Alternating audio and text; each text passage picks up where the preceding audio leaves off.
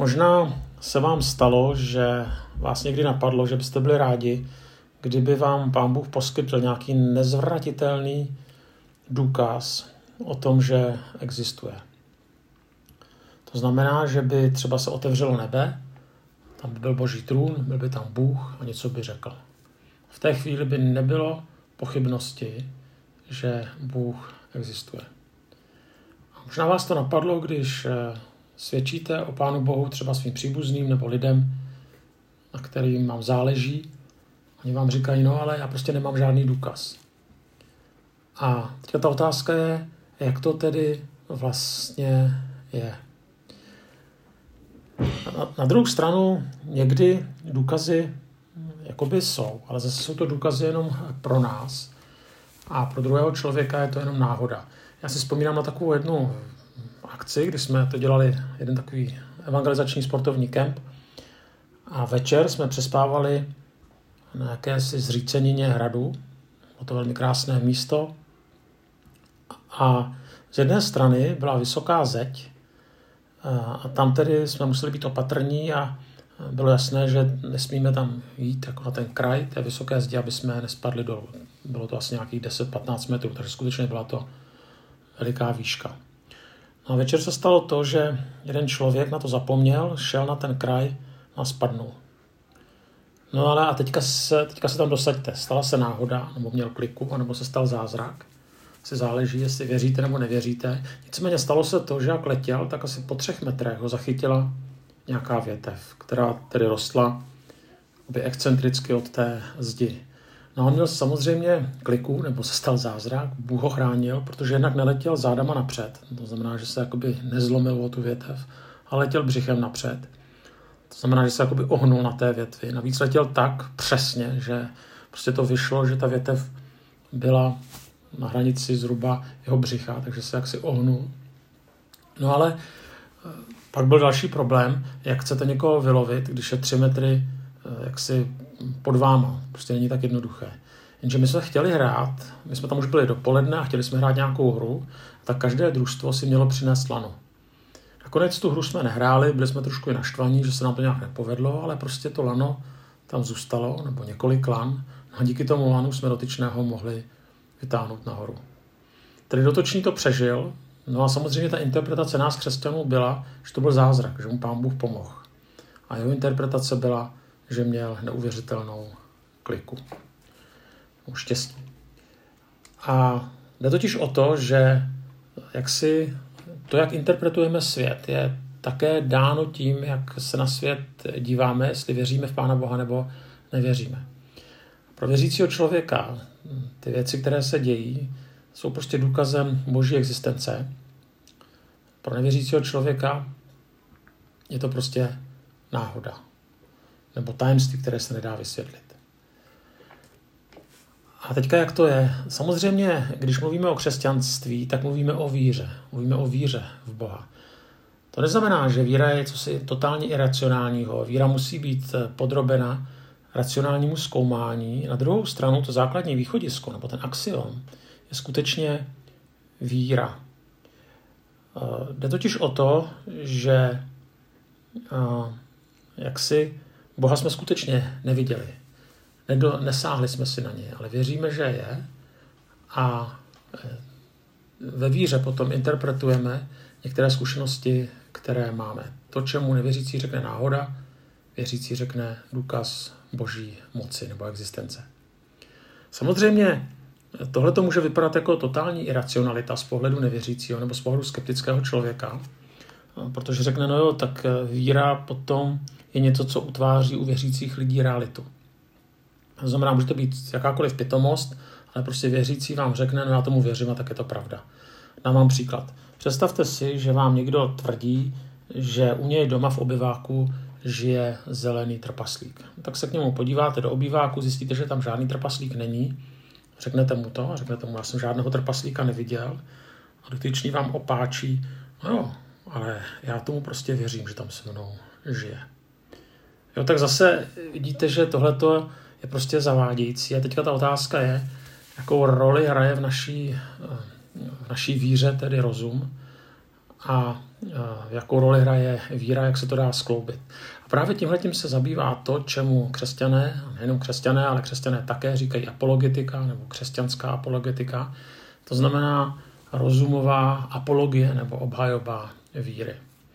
A tím bych se chtěl v několika různých podcastech zabývat s vědomím, že samozřejmě Bůh se nedá dokázat, ale zároveň není to tak, že křesťanská víra je pouhá víra ve víru. To znamená, že že tu realitu Boha utváří naše představy a naše víra. Chtěl bych začít takovým fiktivním příběhem, který možná někteří znáte, mně se strašně líbí. V břiše těhotné ženy se ocitla 3 embrya. Jedno z nich byl malý věřící, druhé embryo byl malý pochybovač a třetí byl malý skeptik. A teďka ten malý pochybovač se zeptal, věříte vlastně v život po porodu? A ten malý věřící odpověděl, ano, samozřejmě, že věřím. Je přece zcela zjevné, že život po porodu existuje. Náš život tady, tedy myslí se v břiše, je tu jenom proto, abychom rostli a připravili se na život, který přijde po porodu. A abychom byli dost silní na to, co nás čeká. A ten malý skeptik opáčil. To je pěkná blbost. Žádný život po porodu neexistuje. Jak by vlastně takový život vůbec měl vypadat? A teďka ten malý věřící odpovídá, ani já to nevím přesně, ale určitě tam bude mnohem více světla než tady a možná, že dokonce budeme jíst ústy a dokonce, že budeme běhat. A ten malý skeptik na to řekne, to je úplný nesmysl. Běhat prostě nejde. To vidíte. A jíst ústy, no to je úplně směšná představa. Taky vidíte, že to nejde. Proč bychom navíc jedli ústy, když máme pupeční šňůru, která nás živí? A navíc, jaký pak běhání, aby tady ten život se projevoval tím, že si třeba budeme chodit kam chceme, protože ta pupeční šňůra už je krátká teďka tady. Takže nic takového neexistuje. Malý věřící řekne, ale určitě to nějak možné bude. Jenom to bude všechno trošku jiné než tady, jenom prostě si to úplně neumíme představit. Bude to trošku jiné, než jsou ty naše zkušenosti, které teďka máme, když jsme ještě v břiše.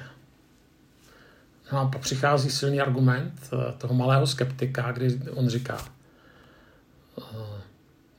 vždyť se ještě nikdy nikdo spoza porodu nevrátil. No prostě porodem život tím pádem končí. A vlastně ten život je jenom jedno velké trápení v temnotách, tak jak to prožíváme teďka. Kdyby se někdy někdo po porodu vrátil zpátky, tak bych mu věřil. Ale protože se nikdy nikdo nevrátil, tak nic takového neexistuje. Existuje jenom to, s čím máme teďka zkušenosti. A ten malý věřící mu na to říká, no samozřejmě, nebo připouštím, že přesně nevím, jak bude život vypadat po porodu. Ale je tady jedna důležitá věc. My uvidíme maminku a ta se o nás postará. A ta ví, co je pro nás nejlepší, a prostě nám s tím životem po porodu pomůže. A teďka malý skeptik řekne, máma, ty věříš na mámu? A říká, kde má vlastně jako být? Jak bude vypadat? Ji nikdo nikdy přece neviděl. A malý věřící řekne, vždyť je tu všude kolem nás. Jsme v ní a žijeme skrze ní a žijeme prostřednictvím ní. Bez ní vůbec nemůžeme existovat. Pak ji taky uvidíme, jenom trošku zase z jiné perspektivy. Ale zase budeme žít z ní, skrze ní a prostřednictvím ní. A malý skeptik řekne, to je pěkná hloupost. Z nějaké mámy jsem neviděl ještě ani kousíček, takže je jasné, že prostě nemůže existovat. A malý věřící řekne, někdy, když jsme úplně sticha, tak můžete zaslechnout, jak zpívá. Nebo cítit, jak hladí náš svět. Proto pevně věřím, že náš skutečný život začne až potom. Tak tolik ten fiktivní příběh. A asi chápete, kam ten příběh míří. Je to vlastně otázka, jestli existuje něco mimo tento náš svět, s kterým prostě máme ty naše aktuální zkušenosti. A ten skeptik v hříše tak má jasno. Existuje jenom to, co teď vidím, čeho se dotýkám. Takže v tom případě to je to břicho maminky zevnitř, když to tedy převedu do toho příběhu. V případě embrya je to tedy zárodek, nebo v případě embrya nebo zárodku je to prostě pupeční šnůra, voda a já nevím, jak to tam vypadá. Jo, ale chápete, co tím ten skeptik vlastně říká. Existuje jenom svět naší zkušenosti. A tak v případě dospělého člověka tedy potom existuje jenom tento náš hmotný svět. Ale ten malý věřící v tom břiše matky pak říká, to malé embryo věřící v břiše maminky říká takovou zajímavou větu. A ještě zopakuju, možná jste ji na konci zaregistrovali. Někdy, když jsme úplně stichá, můžeme zaslechnout, jak zpívá. Nebo cítit, jak hladí náš svět. Pevně věřím tomu, že náš skutečný život začíná až potom. Možná, že tyhle doteky věčnosti zažíváme i jako věřící lidé. Ano, je pravda, že Bůh se ukrývá, že to je jedna z charakteristik Boha a jak si o tomhletom charakteru píše zcela otevřeně třeba i Bible, prorok Izajáš mluví, ty jsi Bůh silný, ukrývající se. A tak někdy jsme jako ta embrya v tom příběhu, když si klademe otázku, existuje matka nebo existuje Bůh, proč se nedá víc poznat? Nebo ještě bychom řekli tak trošku drzeji, proč se nenechá nějak ochočit. My bychom mu řekli, co má dělat, nebo co by měl dělat. On by to pak dělal. Otázka je, jestli bychom ještě pak potřebovali víru. Ten důvod, proč se Bůh někdy skrývá, nebo proč jaksi se neotevřou nebesa, a tam to není všechno jasné, je také v tom, že poznání Boha má jinou dimenzi, než tedy to, na co si můžeme sáhnout. Je to ještě něco jiného, než vzorce, které známe z matematiky, že si dáme 1 a 1 a ono vypadne na konci 2 nebo Bůh. A tak k nám Bůh také může promlouvat v kráse, v hudbě, v jiných lidech, v přírodě, ve svém stvoření. To znamená v darech, které nám dává. Vidíme dary, které odkazují na dárce. A já se domnívám, že někteří lidé neznají Boha, protože právě na tohleto nechtějí být příliš vnímaví.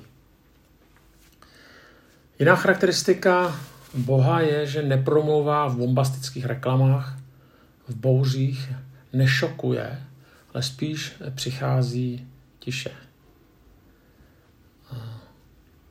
A pravda taky je, že jemnost, taková tichost se dneska moc nenosí a ona se nikdy moc nenosila. Spíš mají navrch lidé, kteří jsou tvrdí, bezcitní, hluční. Jenže ten, kdo je tvrdý, asertivní, tak nás spíš zažene do kouta, ale nikdy si nezíská náš vnitřek, naše srdce. Bůh stojí o náš vztah a ten se nedá vynutit. Vzpomínám si na ten úryvek z knihy Velký inkvizitor, nebo na úryvek z knihy bratři Karamazovi, je to v kapitole Velký inkvizitor, kdy je tam rozhovor, takový fiktivní, mezi Ivanem a představitel ruského ateismu a Aljošou, taková zbožná duše. To jsou teda ty dva bratři Karamazovi, oni jsou 3, ale tady to jsou 2 z nich. A právě tam padne taková výčitka směrem k Bohu, proč si nesestoupil z kříže. A tuším, že to řekne Ivan. A potom vlastně možná sám sobě odpovídá, nebo odpovídá Aljoša, to už přesně nevím. Ale to klíčové je, že ta odpověď je, protože si netoužil po zbožném vytržení otroka, který je přemožen tvojí silou. To se mi velmi líbí, právě to ukazuje na takovou tu jemnost Boží. Dále také poznání Pána Boha něco stojí. Není to jako prostě zapnout počítač a všechno jasné. Budu citovat Chestertona. Ve všem, co stojí za to mít, dokonce i v každém potěšení, je obsažen moment bolesti a únavy, který musíme přečkat, aby se radost mohla znovu objevit. Radost z bitvy přichází až po prvním strachu ze smrti, Radost z čtení Vergília přichází až po nudném studiu. Teďka to neříká Chesterton, to už dodávám já. Radost ze závodu až po nudném tréninku. Nebo radost z koupání v jezeře až po prvním šoku ze studené vody.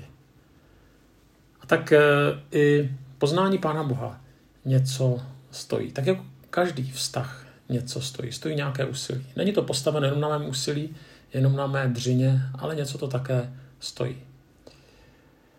A tak pokud si člověk už prostě udělá názor, že křesťanství je mýtus, že Ježíš neexistoval, tak už samozřejmě, že není o čem diskutovat, není se o čem bavit.